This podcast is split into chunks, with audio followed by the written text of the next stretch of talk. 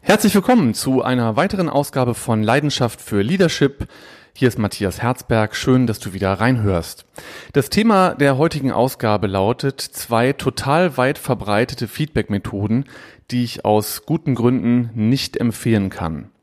Vielleicht hast du auch schon mal was von diesen Feedback-Methoden gehört. Die eine ist die sogenannte Sandwich-Methode und die andere ist die sogenannte 3W-Methode. Beide werden auch heute noch von vielen Kolleginnen und Kollegen die auch Trainer sind oder Trainerinnen vermittelt.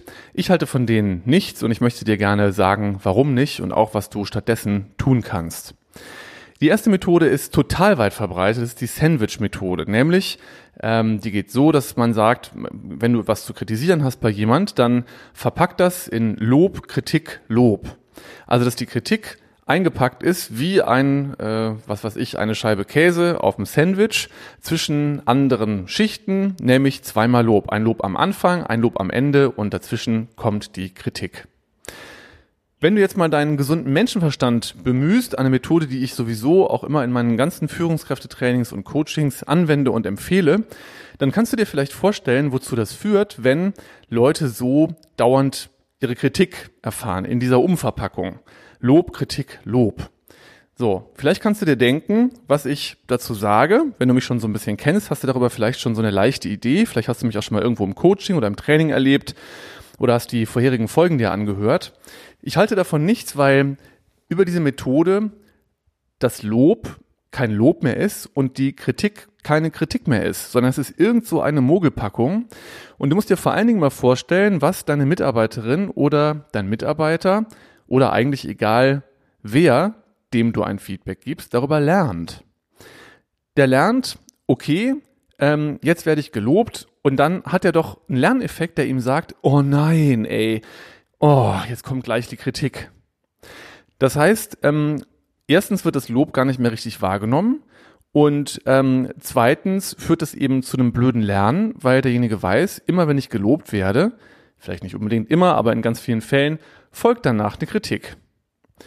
Deswegen meine erste Empfehlung, lobe, wenn es etwas zu loben gibt und kritisiere, wenn es was zu kritisieren gibt. Eine ganz berühmte deutsche Autorin, Ingeborg Bachmann, hat mal gesagt, die Wahrheit ist den Menschen zumutbar und so finde ich das auch richtig und wichtig, nämlich ein Lob ist ein Lob und eine Kritik ist eine Kritik und beides sollte eben einfach nebeneinander gleichwertig Bestand haben. Die zweite weit verbreitete Methodik wird auch heute noch in vielen Trainings und Coachings so vermittelt. 3W, nämlich Wahrnehmung, Wirkung, Wunsch. Die beiden ersten, also das erste und das letzte W, die sind nicht so kompliziert. Wahrnehmung und Wunsch, weil die aus psychologischer Sicht ganz hilfreich sind. Wahrnehmung bedeutet, starte mal in das Feedback und sag deinem Feedbacknehmer oder deinem Kritikempfänger, was du wahrgenommen hast. Und zwar in Form von einer Beobachtung. Also bleib wirklich bei den Fakten. Ich möchte dir ein Beispiel geben. Nämlich zum Beispiel, du bist 15 Minuten nach der vereinbarten Zeit erschienen. Anstatt dauernd kommst du zu spät. Das heißt, du kannst einen Vorwurf, eine Bewertung durch eine Beobachtung ersetzen. Deswegen ist das erste W, eine Wahrnehmung auszudrücken, ganz in Ordnung und hilfreich. Schwierig wird das beim zweiten W. Äh, da ist es nämlich so, wenn du dann die, die Wirkung, die das auf dich hat, ausdrückst, dann kommt da häufig ein Vorwurf raus. Nämlich zum Beispiel, das wirkt auf mich unzuverlässig. Oder das wirkt auf mich oberflächlich. Oder das wirkt auf mich schlampig. Oder ich weiß nicht, was dann so kommt. Deswegen ist das mit der Wirkung so schwierig, weil da eben, ja, eine Bewertung äh, drauf kommt, was du davon hältst, wie du das findest, wie du das persönlich und subjektiv bewertest. Vorwürfe erzeugen immer Druck in Gesprächen. Druck führt immer dazu, dass sich jemand rechtfertigen oder verteidigen will. Und deswegen ist das keine gute Sache für einen konstruktiven Dialog über irgendwas, was passiert ist, weil der andere eben darüber in so eine Art Abwehrhaltung reinkommt. Also deswegen ist das mit der Wirkung so schwierig. Und ähm, deswegen meine Empfehlung, nicht mit der 3W Feedback-Technik arbeiten. Wir arbeiten mit den vier Komponenten konstruktiven Feedbacks. Das ist eine super einfache Methode, die man prima lernen kann. Und ähm, mit der Gesprächswippe, die wir entwickelt haben.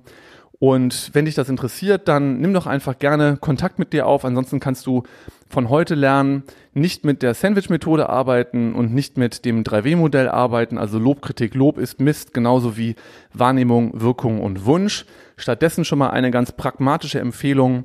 Steig mal mit einer Beobachtung ein, bleib bei den Fakten und vor allen Dingen auch als, als zweiter Tipp, sag der Person mal, was dir wichtig ist und was du dir wünschst. Damit bist du eigentlich schon ganz gut auf dem Weg für ein qualitativ hochwertiges Feedback.